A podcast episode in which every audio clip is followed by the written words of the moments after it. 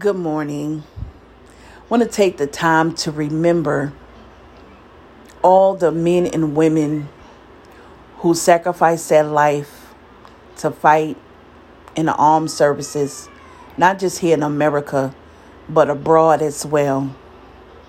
We continue to pray for their families, their loved ones. We want to also remember in our prayer on this Memorial Day the children in Texas, their families, their loved ones. And we continue to pray for the young people around the world and around the country. Have a safe and blessed Memorial Day.